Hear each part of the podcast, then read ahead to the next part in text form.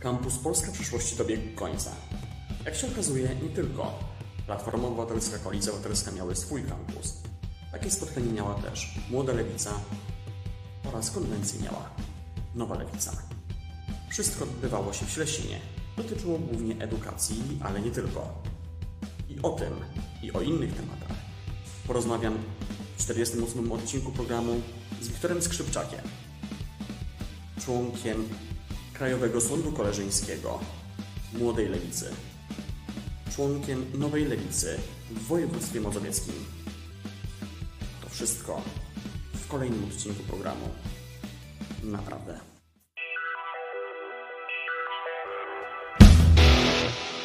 Witaj Wiktorze w 48 odcinku programu Naprawdę. Cześć, miło Cię widzieć. I Ciebie też. Yy, dzięki za przyjęcie zaproszenia do tego programu. I tak, no w sumie tydzień temu był odcinek taki kampusowy, czyli głównie Koalicja Obywatelska, yy, partie w skład, wchodzące w skład Koalicji Obywatelskiej. Yy, dzisiaj trochę na lewicy, bo też mieliście swój taki zjazd młodych, że tak powiem, ale najpierw porozmawiamy o takim dosyć, myślę, palącym wręcz temacie. Trochę można powiedzieć, że dosłownie patrząc na to, jakie mamy ceny energii i to, czym się teraz rząd zajmuje, czyli reparacjami wojennymi, które wymyślił sobie Kaczyński do spółki z Mularczykiem, które opiewają na astronomiczną kwotę 6 bilionów 200 miliardów złotych. I tak trochę zapytam, no myślę, że chyba każdy zna odpowiedź. Jak myślisz, są w stanie to wyegzekwować? Um, szczerze nie, nie są totalnie w stanie tego wyegzekwować. E, z wiadomych powodów. Ja ogólnie całą sytuację oceniam jak, jako taki, mogę tak to nie wiem chyba nazwać, odgrzewany kotlet. PiS jakby obudził się po tylu latach znów o reparacje, gdzie Polska tak naprawdę, tak naprawdę miała do nich dostęp już w 1953 roku, od razu po wojnie. E, mieliśmy konferencję w Pordamie, trochę historii było w tym związanych i mieliśmy możliwość jakby odzyskania tych pieniędzy i tych reparacji, czego nie dostaliśmy e, z różnych powodów. E, teraz mamy XXI wiek, zupełnie inna tocząca się historia, zupełnie inne problemy, które są cały czas jakby wdrążane w naszym świecie. E, no i Prawo i Sprawiedliwość próbuje zwrócić uwagę właśnie na te reparacje wojenne. Nie wiem, co chciał tym osiągnąć. Bo tak naprawdę raport, z tego co czytałem, raport powstał już, zaczął powstawać w 2017 roku, e, czyli parę lat temu zaczął on powstawać, trochę lat minęło jednak od 2017 miliony, tysiące, to są biliardy złotych, e, gdzie te pieniądze Polsce przydałoby się. To tego nie ukrywam, Polsce one by się jak najbardziej one przydały, e, lecz współpraca z, nasza z Niemcami wydaje mi się, nie jest na takich stosunkach, że możemy, możemy jakby uzyskać te pieniądze. No więc właśnie, pomijając oczywiście fakt, że tak na dobrą sprawę, no tutaj składają się to, składa się na to wiele rzeczy, bo przecież Niemcy oddali nam dosyć duże terytorium po II wojnie światowej. Też bardzo dobre terytoria przecież. Chociażby Górny Śląsk, czy Pomorze Zachodnie, czy Lubuskie, czy, Pom czy ogólnie Pomorze, zresztą też Gdań, okolice Pomorza Gdańskiego, Ma Warmie Mazury. Więc to też są dosyć bogate tereny i po prostu no, to już rekompensuje to po pierwsze. A druga kwestia jest taka, że przecież wielokrotnie też się mówi, też mój tata, rocznik 58, mówił, że jeszcze pod koniec lat 60. pamięta, jak Rosjanie wywozili po pociągami wagon, pełno wagonów różnych dobra, różnego dobra, różnych bogactw, nie wiem, czy złota, czy jakichś obrazów, wagonami w pociągach, tak, że nie mogły podjechać po prostu pod górę i było to zabierane wszystko do Moskwy, więc no nie oszukujmy się, no ale tak na dobrą sprawę te reparacje są w głównej mierze podejrzewam właśnie na Kremlu, czy ogólnie rozsiane po Rosji. I przy okazji też wojny w Ukrainie moglibyśmy spokojnie tam się domagać tych pieniędzy. Hmm. Tutaj właśnie przytoczyłeś tą informację dotyczącą Rosji. E, no bo po II wojnie światowej, jak dobrze wiemy, byliśmy pod e, panowaniem Rosji, więc nasz taki oficjalny rząd e, nie istniał, więc nawet gdybyśmy uzyskali te reparacje w 1953 roku, to tak naprawdę wydaje mi się, że nie uczylibyśmy ich tak w takim dosłownym stopniu, ponieważ e, no wiemy jak działa Rosja, jak działa polityka Rosji i wydaje mi się, że te reparacje nie trafiłyby do nas i tak. No więc właśnie, tym bardziej, że przecież z historii dobrze wiemy, że chociażby, nie wiem, czy Pałac Kultury i Nauki, czy ogólnie Warszawa była budowana ze innych budynków z Polski, więc po prostu to była tylko taka wymiana.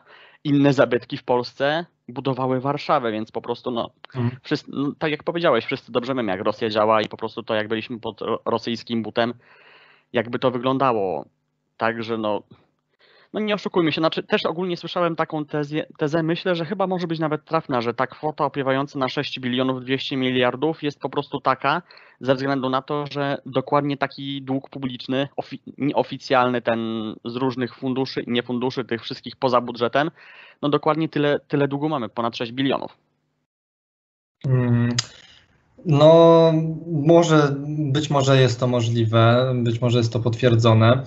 E, Też wydaje mi się, że mm, Kaczyński mm, chce jakby pokazać jeszcze przed wyborami swoją pamięć narodową e, Prawa i Sprawiedliwości, pokazać jak, jak bardzo patriotyczna jest ta partia e, i pokazać, że tak naprawdę jako patrioci powinniśmy domagać się tych rekompensat, a jeżeli już ich na przykład nie chcemy lub stwierdzamy, jesteśmy, stwierdzamy się z faktem, że nie uzyskamy ich, to pewnie jesteśmy nazywani niepatriotami, ponieważ prawdziwy patriota Wręcz Niemcami. tak, patriota powinien e, szanować swój naród i powinien walczyć o to, żeby historia narodu była odbudowana niezależnie w jaki sposób, e, więc wydaje mi się, że Prawo i Sprawiedliwość próbuje zrobić taką nagonkę na ten właśnie patriotyzm Polski, ale no nie wiem, jak im to wyjdzie. No myślę, że tak samo jak y, z podręcznikiem do hitu item, jak po prostu podchodzi do niego młodzież, ale to o tym będziemy rozmawiać trochę później pewnie. I tak trochę zmienimy temat, ale myślę, że zostańmy przy Niemcach. W końcu według PiSu Tusk jest Niemcem, jest wysłannikiem Niemiec do Polski, żeby zmienić władzę nielegalnie w Polsce na taką, która nie jest polska, tylko niemiecka. I był właśnie Campus Polska Przyszłości, też tydzień temu byłem na nim, rozmawiałem z niektórymi politykami właśnie obozu całego Koalicji Obywatelskiej, czyli Inic- Inicjatywy Polskiej i Nowoczesnej, czyli takie dwie najbardziej skrajne, dwa najbardziej skrajne ugrupowania w Koalicji Obywatelskiej, chociaż wiadomo, że to nie są skrajności aż takie. A i na tym kampusie później, już w, ty, już w tym tygodniu, padło stwierdzenie z ust Donalda Tuska, że nie będzie wpuszczał, tu w domyśle, na listy Koalicji Obywatelskiej, czyli nie całej opozycji, ewentualnie gdyby to była jedna albo dwie, trzy listy, ale na swoją platf- Platformę Obywatelskiej listę nie będzie wpuszczał osób, które są przeciwne aborcji do 12 tygodnia e, ciąży.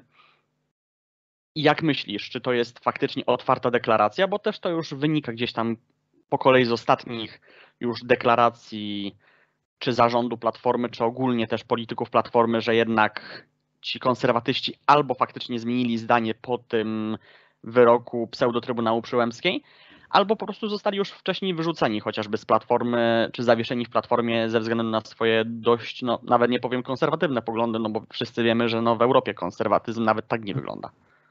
E, Wiesz co, ja stwierdzam, że sama platforma nie jest kontrowersyjna, ale jeżeli chodzi o samą postać Tuska, jest bardzo kontrowersyjna.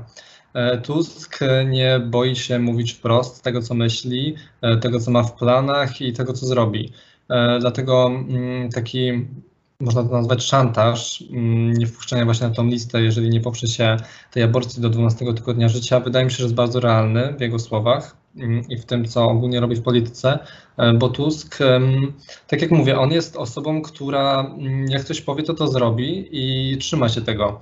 Mm, On, em, tak jak mówiłeś, jest nazywany, że przyjechał z Niemiec, zmieniać Polskę i tak dalej. E, No z tym nie zgodziłbym się jakoś tak za bardzo, ale sam powrót Tuska był dla mnie mm, dość taką informacją dziwną i ja ogólnie Tuska lubię właśnie za to, że jest tą postacią kontrowersyjną i nie, pot- i nie boi się wyrażać swoich, swojego zdania na temat różnych poglądów. Jeżeli chodzi teraz o temat aborcji, ogólnie aborcja trzymała zawsze się lewicy. Mm, Nagle pojawiła się mm, u Tuska w Platformie, e, co jest mm, totalnym takim zdziwieniem dla, wydaje mi się, że dla ludzi z lewicy, ponieważ Tusk chyba chce budować po prostu swoją kampanię wyborczą na takich wartościach, które, które są teraz, mogę to tak nazwać, na topie, e, ponieważ prawa kobiet są po prostu łamane w Polsce i ludzie, którzy interesują się polityką, dobrze o tym wiedzą i wiedzą o tym, że Prawo i Sprawiedliwość o prawa kobiet nie dba. Natomiast Lewica, czy teraz właśnie Platforma Obywatelska e, dba o te prawa, bynajmniej chce o nie dbać, mówiąc właśnie o tym, że nie wpuści na listę osób, które nie poprą aborcji. I wydaje mi się, że to tylko wynik tego, że Tusk chce łapać się takich postulatów, które po prostu na pewno na pewno zdołają mu pomóc w kampanii wyborczej, która jest no, w sumie za niedługo. Tak naprawdę minie, minie, mrugniemy okiem i zobaczymy to. Dlatego wydaje mi się, że jest to taki postulat, e, który Tusk wykorzysta bardzo efektywnie. To znaczy, bo często też tak się mówi, znaczy to też jest może trochę zarzut tych, bym powiedział, fanboyów Platformy, że po prostu, że Lewica tak jakby bała się, że zabierze się elektorat po prostu lewicowy przez to, że Tusk to zrobi. A ja mam takie wrażenie, że no chyba, no, czy myślę, że tak powinno być w demokracji, że jeżeli jedna partia przejmuje albo dodaje do swojego programu program innej partii, z którą być może będzie współrządzić, no bo nie oszukujmy się, Platforma potrzebuje zarówno i Hołowni i Lewicy do tego, żeby rządzić, jakkolwiek by to byłaby dosyć może kontrowersyjna koalicja, no ale wszyscy dobrze wiemy, że no wiadomo, po PiSie będzie trzeba posprzątać i będzie trzeba dużo rąk do pracy do tego, ale sam fakt, że po prostu no nie wiem, no czy lewica po prostu myślisz, od, może odbierać to, no tak jak powiedziałeś, że może się cieszyć po prostu z tego, że tak naprawdę Hadecja, no bo nie oszukujmy, no, no platforma uchodzi mniej więcej za Hadecję, coś takiego jak CDU w Niemczech, że po prostu tak jak tam właśnie, czy związki partnerskie, czy nawet małżeństwa homoseksualne, czy po prostu, czy właśnie aborcja, tam nawet dla Hadecji było czymś, to jest coś oczywistego, coś, coś nie, co nie podlega dyskusji i właśnie to teraz wchodzi do Polski, że ta Hadecja polska też to widzi. No nie cała, no bo wiadomo PSL i Hołownia patrzą inaczej, nawet Hołownia patrząc na liberałów, gdzieś tam inaczej patrzą, no ale chociażby nowoczesna, gdzie wcześniej wiadomo ten liberalizm mógł mieć twarz Korwina, niestety. Totalnie dla mnie nieporozumienie, że to w ogóle ktokolwiek go nazywa liberałem, no ale sam fakt, że po prostu wolnorynkowcy mają mieli w Polsce przez wiele lat twarz Korwina, a nie na przykład jak w Europie, chociażby Macrona czy kogoś innego, gdzie no dla nich takie postulaty też można by powiedzieć w Polsce lewicowe są normalnością.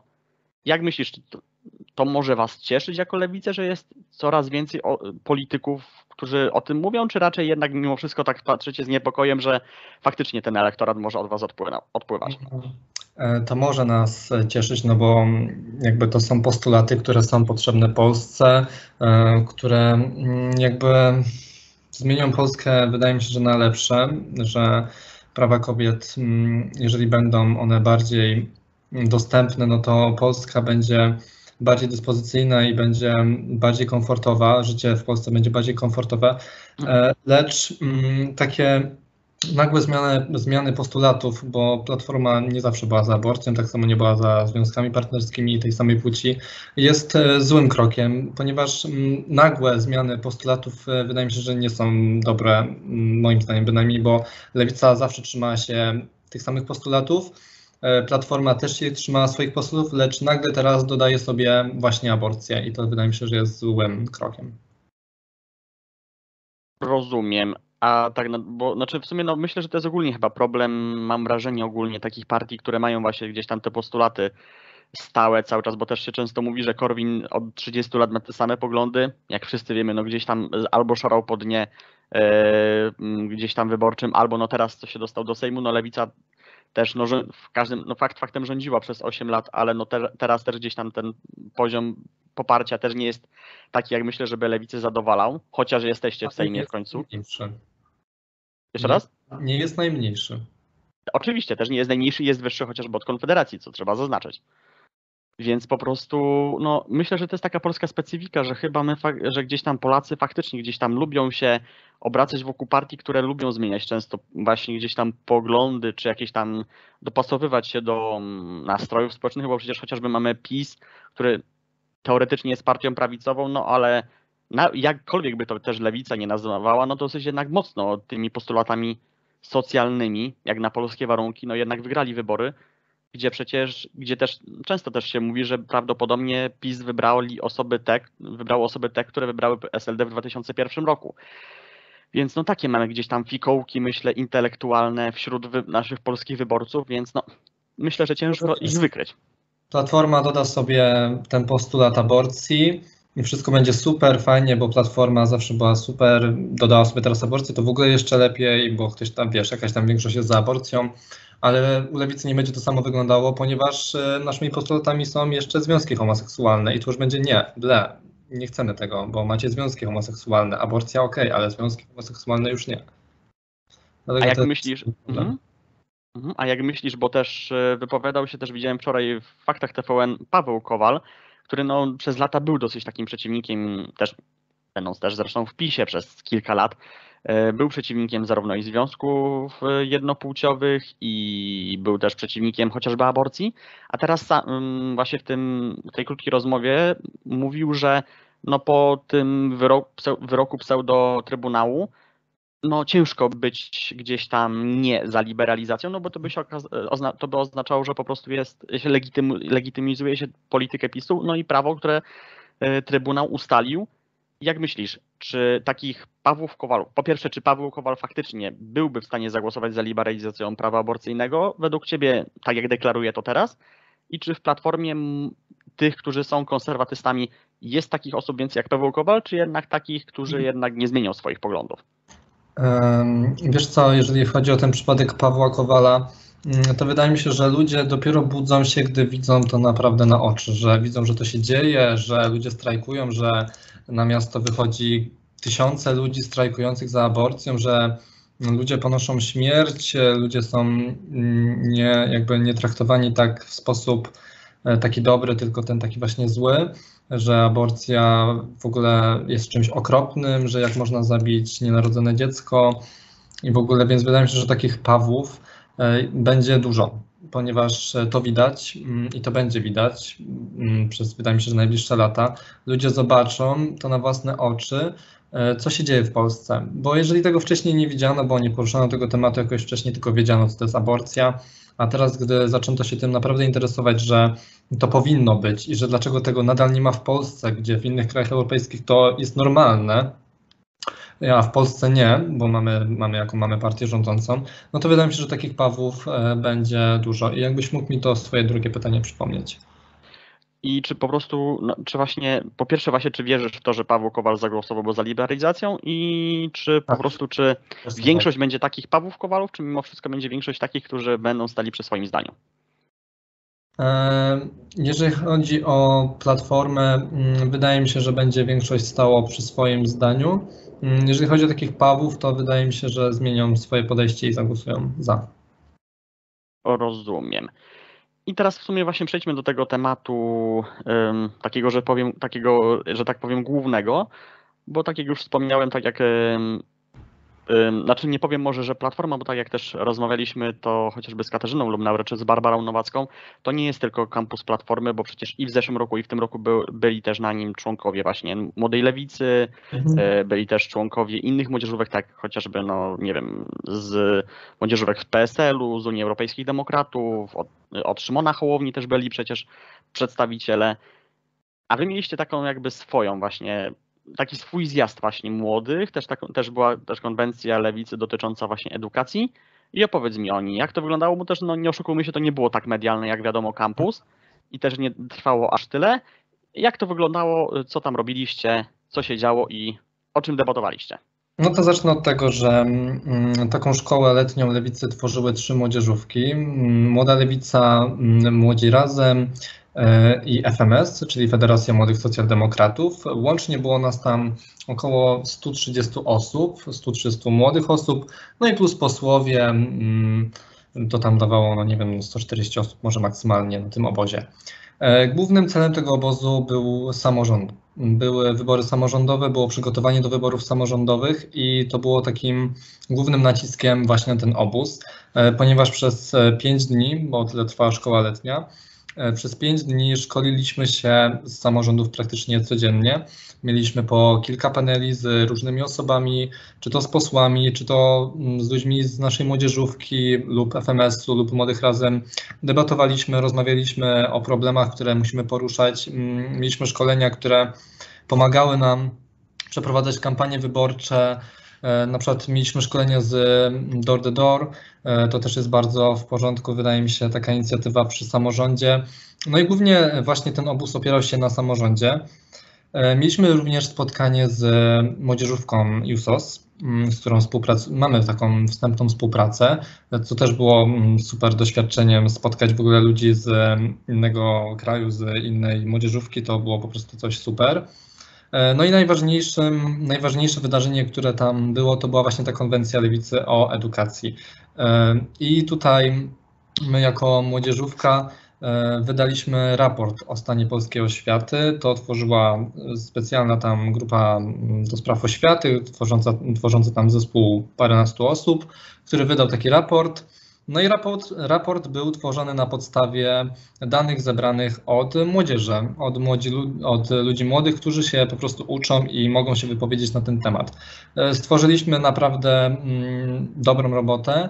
E, raport liczył sobie kilkanaście stron, kilkanaście postulatów, które mamy, mm, które prezentujemy przede wszystkim, które są naszymi wartościami, jeżeli chodzi o edukację. E, no i ten raport mm, między innymi był taką podstawą do tej konwencji lewicy. Lewica oczywiście miała też e, swoje zdanie, posłowie wypowiadali się, wszystko było na żywo w TVN-ie. E, cała konwencja trwała chyba niecałą półtorej godziny. No i przede wszystkim zabieraliśmy mm, tematy takie jak mm, bezpieczna szkoła, jak psycholog w każdej szkole, no i dot, dość taki dotyczący teraz na topie temat hitu więc chciałbym też o nim trochę porozmawiać, bo wydaje mi się, że jest to dość kontrowersyjny temat i dość ciekawy. Oczywiście, właśnie też właśnie chciałem do tego nawiązać, bo nagrywam akurat w piątek i dosłownie, nie wiem, przed godziną może, czy półtorej godziny temu przyszła informacja, że drugi podręcznik y, wydawnictw no. szkolnych i pedagogicznych został dopuszczony do obrotu, że tak powiem. A z jakiego wydawnictwa? Y, WSIP. O, no.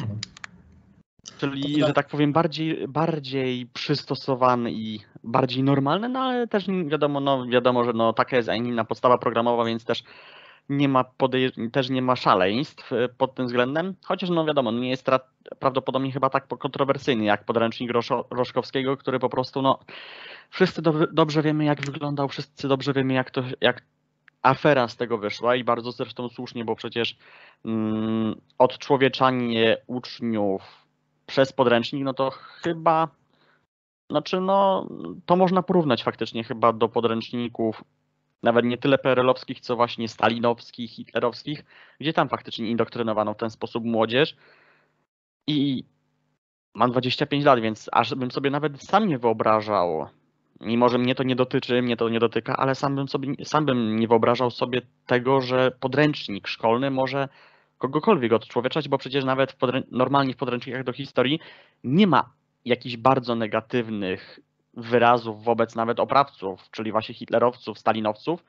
Nie ma gdzieś tam określeń właśnie opisujących, tylko są po prostu suche fakty. Zrobili to, to i tamto, a tu mamy po prostu do czynienia z tym, że krytykuje się i muzykę, i właśnie i sytuację, i społeczności, i ludzi przede wszystkim się od człowiecza. No, dla mnie to jest w ogóle niepojęte, że takie coś mogło powstać. Mhm. I co, ty, co tym, tym o tym myślisz? Jak myślisz, czy po prostu właśnie młodzi ym, faktycznie zbuntują się i w jaki sposób mogą to robić? Ja się wypowiem na początku z trochę innej perspektywy, e, ponieważ e, jestem w klasie humanistycznej, rozszerzam historię i też e, znam profesora Roszkowskiego z innych jego podręczników, które były naprawdę dobre, bo Roszkowski tworzył właśnie mm, podręczniki historyczne, w których mm, których właśnie, które pomagały przede wszystkim w nauce historii i przygotowaniu do matury. I Roszkowski pisał naprawdę dobre podręczniki, oczywiście przy współpracy z innymi ludźmi, tym razem nie samemu, gdzie te podręczniki były naprawdę dobre. E, I gdy dowiedziałem się, że to właśnie Roszkowski napisał podręcznik do hitu, byłem na początku byłem super, fajnie, Roszkowski super autor, na pewno książka będzie dobra. E, ale wyszło jak wyszło. Książkę e, przeczytałem, nie całą. Przeczytałem fragmenty, też przeczytałem na internecie fragmenty, miałem ją w dłoni, mogłem ją obejrzeć, zobaczyć i pierwszą taką rzeczą, która rzuciła mi się w oczy, to grubość tej książki. Ta książka ma prawie lub nawet ponad 500 stron, co jest naprawdę dużo jak na dwie godziny lekcyjne w tygodniu w pierwszej klasie. E, tak, ogromny materiał, który trzeba przerobić. Mm, I też książka, e, to jest najlepsze w tej książce, że książka mm, mówi nam o historii tam nowożytnej, tam po II wojnie światowej. I mm, to jest najlepsze w tym, że w pierwszej klasie uczymy się na historii tak naprawdę najdalszej historii, jakiej można, czyli Egipt, starożytny Egipt, właśnie starożytna Grecja, a tutaj mamy garstkę materiału nowożytnej i mieszanka takiej historii jest totalnym bezsensem dla ucznia, e, który właśnie zaczyna swoją przygodę w szkole średniej. Jest to totalne zagmatwanie mózgu. Jeżeli chodzi o samą treść mm, podręcznika, mm, no to nie jest ona za przyjemna. E, też na konwencji przytaczaliśmy pewne fragmenty, e, między innymi, że ludzie, którzy są ateistami, e, którzy są marksistami, e, powinni być szufladkowani w jednej szufladce z Hitlerem. E, więc to jest jeden taki przykład. Też taki chyba najbardziej kontrowersyjny przykład to jest właśnie o in vitro, czyli właśnie ten temat poruszany w podręczniku. Jeżeli chodzi ogólnie o całokształt książki, to wydaje mi się, że podręcznik dla ucznia powinien być pisany w sposób obiektywny przez kilka osób, a nie w własnej opinii, jaką ma dany autor, bo jeżeli Roszkowski chciałby sobie napisać książkę z własną opinią, no to może sobie napisać, e, nie wiem, książkę fantazy, a nie podręcznik dla ucznia, który będzie stosowany i będzie wykorzystywany do matury, bo to jest najważniejsze, że E, osoby, które zaczęły teraz szkołę średnią, e, będą musiały odnosić się do informacji, które były zamieszczone w podręczniku właśnie tym.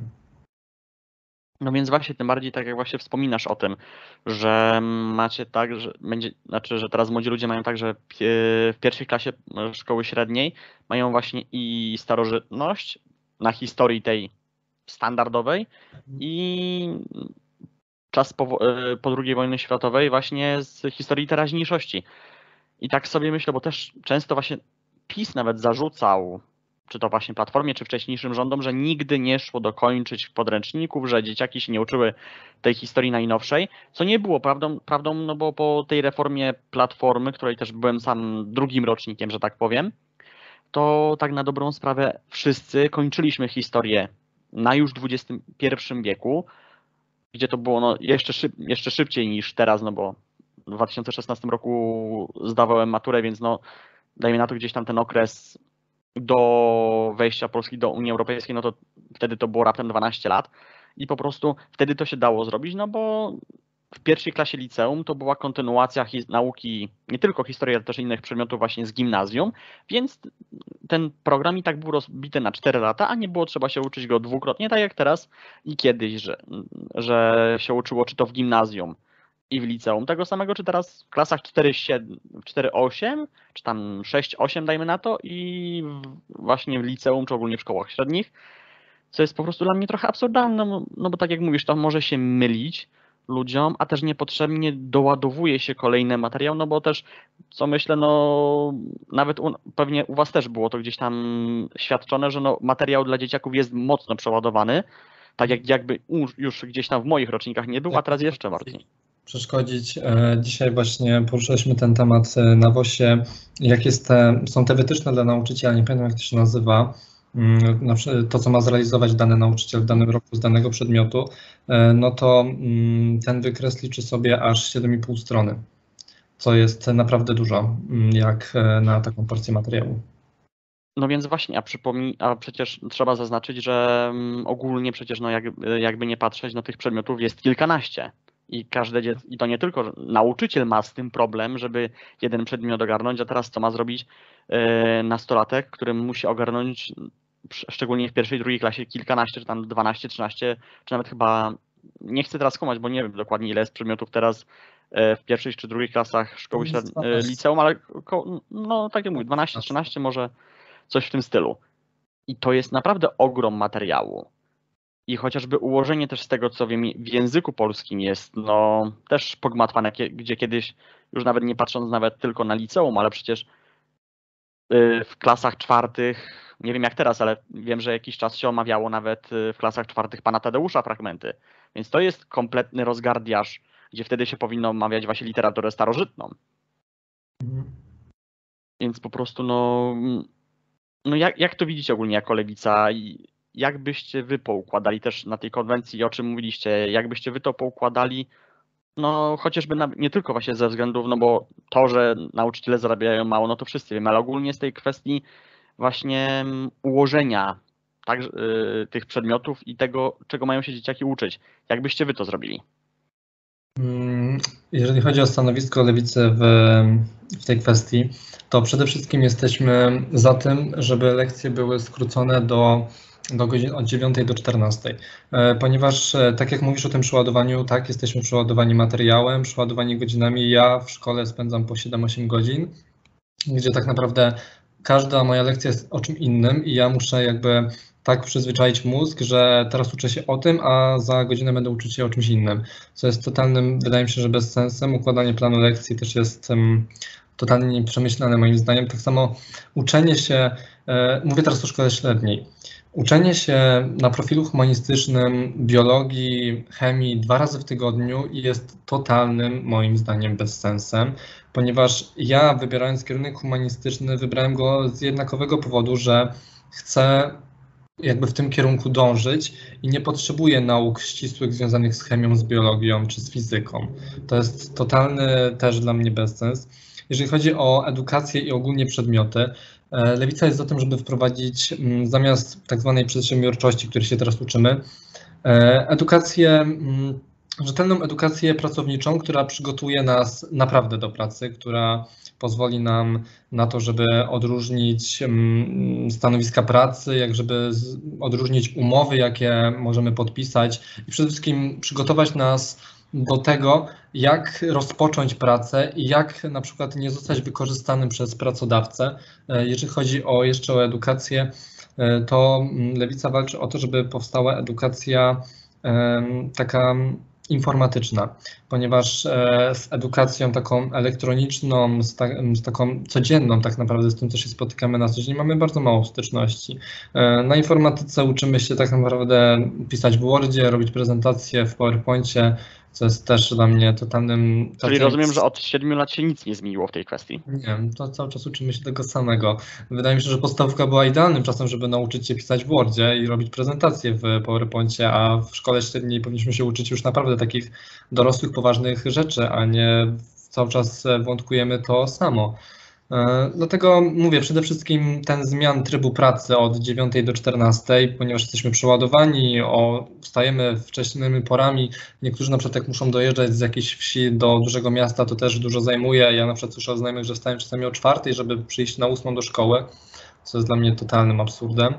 E, no i właśnie to jest ta przede wszystkim zmiana i dodanie tych takich przedmiotów, no i przede wszystkim to unormalizowanie przedmiotów, e, nie napychanie nas profilu humanistycznego chemią, e, biologią, tylko na przykład napinanie nas większą ilością historii i wostu tego, co nas naprawdę interesuje, e, niż właśnie taka nagonka na te przedmioty wszystkie, bo to, to te informacje prze, prze, te informacje przebyliśmy przez nie w podstawówce. Szkoła średnia jest od tego, żeby przygotować nas do życia, do studiów, które będziemy kontynuować sobie za parę lat po zdanej maturze i tak dalej. No więc właśnie, tym bardziej, że no, taką namiastkę tego właśnie już mieli, miały chociażby moje roczniki właśnie, gdzie w pierwszej klasie liceum były co prawda wszystkie przedmioty, ale, ale to właśnie to była taka końcówka tego, co było w gimnazjum, czyli takie dokończenie, co kto nie zdążył się w gimnazjum nauczyć, no to w liceum czy w technikum miał możliwość żeby to wszystko przyzwoić. Nawet, nawet w zawodówkach chyba, z tego co pamiętam, chyba były podobne w miarę, gdzieś tam był ten podobny program, więc też w pierwszej klasie zawodówki można było się nauczyć tego samego, co w pierwszej klasie liceum i pierwszej klasie technikum. A później właśnie druga czy trzecia klasa liceum polegała na tym, że się uczyło tylko tych przedmiotów, które się chciało. Jeżeli ktoś na przykład nie wybrał przedmiotów gdzieś tam tych przyrodniczych, no to miał przyrodę. Jeżeli ktoś nie wybrał historii, no to miał też historię i społeczeństwo swoją drogą, dosyć, znaczy może niezbyt dobrze pokładany przedmiot, ale myślę, że na tyle dobry, że faktycznie można było tej historii się gdzieś tam nauczyć w pigułce w miarę, więc myślę, że gdyby do tego wrócono, a mam wrażenie, że PiS chyba chciał w tej reformie po pierwsze wrócić do czasów, kiedy tak jak Kaczyński, jak Kaczyński czy ogólnie w PRL-u było 8 klas szkoły podstawowej, czyli to, co wszyscy tam pamiętają, te, wszystkie te osoby, które teraz gdzieś tam w PiSie są, taka, taka podróż sentymentalna i po prostu y, obudowując to tym, że faktycznie być może, tak jak nie wiem, roczniki mojego brata, czyli 8-7, czyli właśnie te, które dopiero wprowadzano, wtedy wprowadzano gimnazja, że faktycznie wtedy może się nie wyrabiano z tym materiałem zarówno na koniec gimnazjum na- i jak na koniec liceum, ale właśnie ta reforma z 2009 roku to zmieniła i tak jakby to, nie wiem, no PiS starał się wygumkować, też nie pokazując, że przecież mój rocznik to, mówię, nie, nie mówię też o sobie, ale ogólnie o moim roczniku, 2000, gdzie te, tym, który w 2015 roku wchodził y, w dorosłość, że byliśmy w, świat, w europejskiej czołówce, że tylko fińskie, fińskie dzieci, fińska młodzież była wyżej, miała lepszą edukację niż Pol, ni- właśnie niż Polska i o tym starano się nie mówić, co jest dla mnie trochę takim kuriozem, bo naprawdę szliśmy wtedy w dobrym kierunku przez te 6 lat, czy tam te 7 lat tej reformy i 7 lat tego funkcjonowania właśnie takiego systemu. I może o ile faktycznie czasami też na studiach słyszałem narzekania, że może za mało wiemy i tak dalej, ale no myślę, że to było do wypracowania naprawdę i programowo i wszystko dało się zrobić, a nie wywracać system do góry nogami, no bo teraz nie oszukujmy się. No raczej do gimnazjów nie wrócimy, no bo to by były kolejne koszta i tak dalej, więc no właśnie, jakie jest stanowisko lewicy w tej sprawie? Czy zosta- byście zostawali w tym systemie 8 plus 4, czy jednak chcecie to jakoś też zmodyfikować? Ym, Szczerze, jeżeli miałbym się wypowiedzieć ze strony lewicy, to nie wypowiem się, ponieważ tego nie wiem. A ze swojej strony? Ze swojej strony jak najbardziej mogę się wypowiedzieć. E, Ja wróciłbym do systemu, e, jak gdy było jeszcze gimnazjum, ponieważ wydaje mi się, że do gimnazjum szło się jak się miało 13 lat bodajże, czy tam 12, Mhm. chyba 13. E, Wydaje mi się, że to jest idealny wiek, żeby zacząć taką poważniejszą naukę, nie łącząc ze sobą e, właśnie tych wszystkich klas, czyli tej na przykład, e, że ja jak byłem w podstawce, no to chodziłem jeszcze, wiesz, do 7-8 klasy, e, to dla mnie było to taką udręką, że musiałem mieć na korytarzu szóstoklasistów lub pięcioklasistów, którzy dosięgali mi do bioder i krzyczeli w ogóle, nie mogłem się skupić na nauce i tak dalej. I wydaje mi się, że gimnazjum było w ogóle taką idealną odskocznią na to, żeby dojrzeć, żeby e, powoli wdrążać się w dorosłe życie, które będzie cię czekało w liceum czy tam technikum, w szkole średniej.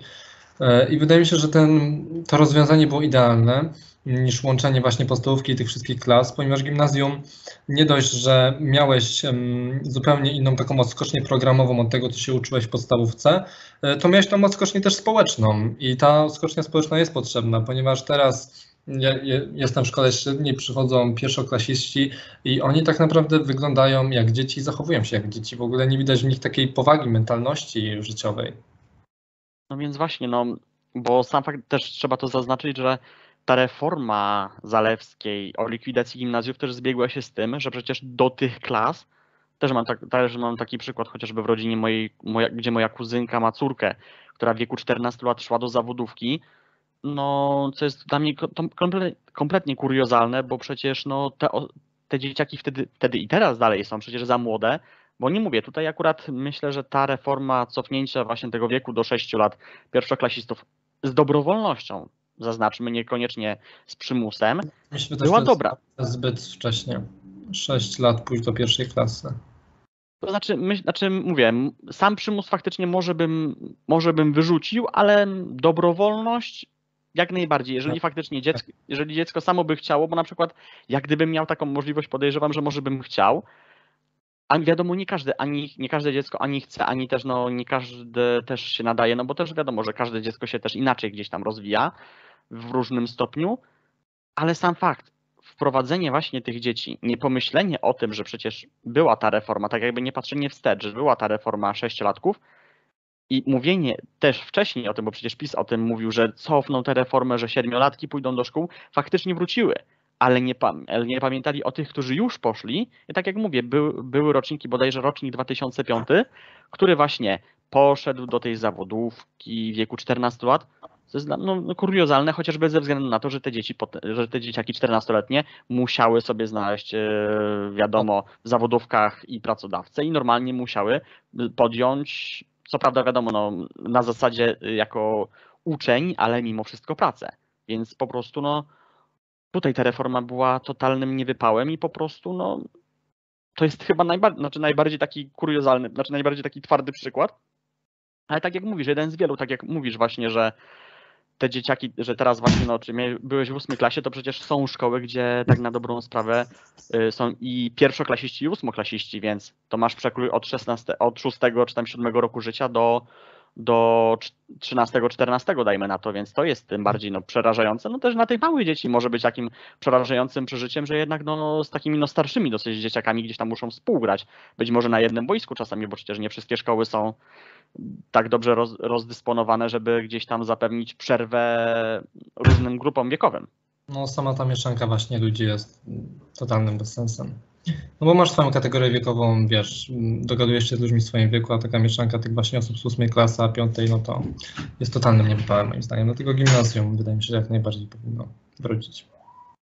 No więc właśnie, a też no nie oszukujmy się, no tak jak powiedziałeś, w gimnazjum jednak można było się czegoś nauczyć więcej i już tak w inny sposób. Też taki bardziej dojrzały niż tak było właśnie w klasach 4-6, gdzie to jeszcze jednak były tylko takie wstępy, wspomnienia, podstawy. No po prostu, no to wszystko jakoś funkcjonowało, a mówienie o tym, że czegoś się nie, coś się nie wyrabiało z, te, z tematem, no to, to, to wystarczyło po prostu zaznaczyć, nie wiem, dobra, usuńmy coś, coś, co jest mniej ważne, albo nie wiem, albo mówmy o tym inaczej, a nie tak jak właśnie, że ro, rozwijanie tego tematu, jakoś tam rozciąganie tego niepotrzebnie. Szczególnie właśnie tak mówisz, w takich przedmiotach typu humanistycznych, no bo wiadomo, matematyka i tak inaczej się rządzi swoimi prawami, no i tu musisz wiedzieć, wiedzieć co innego, musisz wiedzieć poprzednie tematy, żeby iść dalej, ale na, w przedmiotach humanistycznych wystarczy po prostu przyswoić wiedzę, idziemy dalej i tak właśnie tak typowo, tak jak mówisz, akademicko. Ja miałem taki przykład właśnie na WOSie czy na historii, gdzie e, mój nauczyciel faktycznie to próbował wykładać tak jakby to była normalnie sala wykładowa, jakby to było faktycznie gdzieś tam no, na studiach i mi to odpowiadało, bo akurat też ja tak lubię się uczyć i mi to lepiej się przyswajało tę wiedzę i od razu też lepiej, dużo więcej wiedziałem na ten temat i też wnosiłem więcej z tej lekcji. A nie tak właśnie takie dziecięce si- siedzenie w ławce, słuchanie, pisanie i tak dalej, no to jest bez sensu w liceum, czy ogólnie w szkole średniej. No, A też tak zapytam, bo propos, tak wspomniałeś o tym właśnie przedmiocie, o przygotowaniu też właśnie takim tym, tej edukacji pracowniczej. mhm.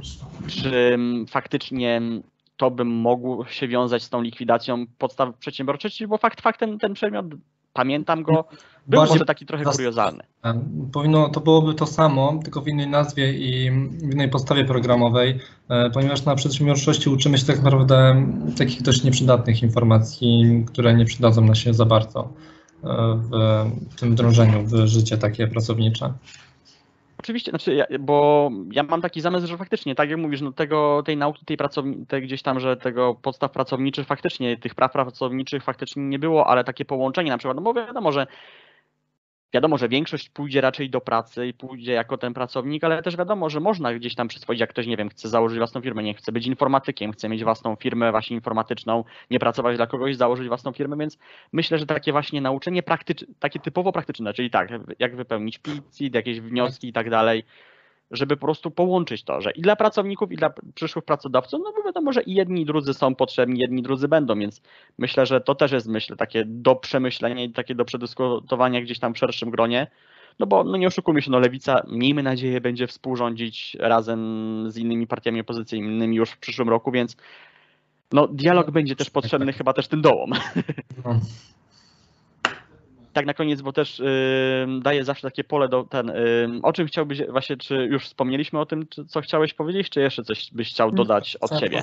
Temat edukacji. Myślę, że dużo się wypowiedzieliśmy. Poruszyliśmy właśnie temat tych gimnazjów, tym, tych, takiej, tych takich dialogów społecznych między ludźmi, mm, tej zmiany właśnie tej edukacji, o której mówiłem, o tych godzinach pracy ucznia. Wydaje mi się, że to są takie najważniejsze postulaty, które powinny się zmienić.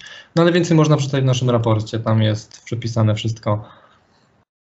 Oczywiście, że tak. I powiem tylko tak jeszcze, zanim oddam Ci tak ostatni głos, że właśnie to jest też fajne, właśnie też in, y, gdzieś tam nas młodych ludziach, że no, ja mam zupełnie inny pogląd. Ja jestem bardziej liberałem, mam bardziej liberalne poglądy, a potrafimy się ze sobą dogadać, potrafimy ze sobą normalnie rozmawiać No i myślę, że taka. Tak, i że potrafimy po prostu się dogadać i taka powinna być przyszłość. Mam nadzieję, że też taka będzie wyglądać polska polityka czy polskie media ogólnie. Że naprawdę skończy się z tą taką jadką, że nie wiem, że z szufladkowaniem, że ty jesteś o takich poglądach, ty jesteś o takich poglądach. Wszyscy Mhm. jesteśmy ludźmi i, potrafi, i wykształciliśmy jako ludzie właśnie tę umiejętność do przedstawienia swoich poglądów z szacunkiem do innych. I tak No, na koniec chciałem. Mhm. No, mi się też to podoba. Wydaje mi się, że to jest super, moim zdaniem, że takie dogadywanie się między nami powinno być też takim, takim niezbędnikiem dla polityków. Oczywiście, że tak. I tak na koniec, co byś chciał jeszcze dodać właśnie, tak nie wiem, czy młodym ludziom, którzy nie wiem, chcieliby gdzieś tam wstąpić do polityki, czy szukają jakiejś drogi, co byś im poradził też jako Znaczy, osoba, no też jeszcze ucząca się. Ja bym im to poradził, żeby robili to jak najszybciej, ponieważ zmiany nadchodzą cały czas, zmiany są cały czas aktualne, możemy zmieniać, my młodzi możemy zmieniać Polskę, to w ogóle nie jest tak, że my młodzi nie możemy robić nic. My młodzi też mamy swój głos w polityce i poprzez młodzieżówki, niezależnie jakiej partii, my ten głos mamy i możemy ten głos właśnie rozgłaśniać dla innych, więc to jest totalne, totalne super doświadczenie dołączyć do takiej społeczności. Przyłączam się do tego apelu. No, masz rację i myślę, że miejmy nadzieję, że naprawdę coraz więcej młodych ludzi będzie gdzieś tam aktywnie działało, no bo to jest potrzebne. Mhm. Gościem 48 progra- e, odcinka programu naprawdę był Wiktor Skrzypczak, członek Krajowego Sądu Koleżeńskiego Młodej Lewicy, członek Mazowieckiej Młodej Lewicy. Dziękuję Ci bardzo, bardzo serdecznie za rozmowę. Ja też dziękuję, bardzo miło było.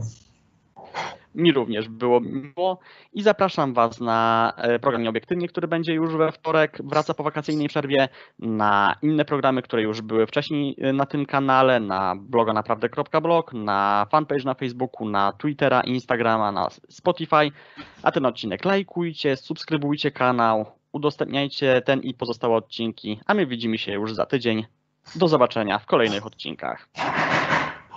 Słuchajcie, czytajcie wszystkie odcinki programów Naprawdę oraz Nieobiektywnie na kanale YouTube'owym Naprawdę oraz na podcaście Spotify Naprawdę. Wchodźcie na bloga Naprawdę Blog. Wchodźcie na fanpage na Facebooku, na YouTube'a, Spotify, Instagrama oraz na mojego prywatnego Twittera. Do zobaczenia w kolejnych odcinkach.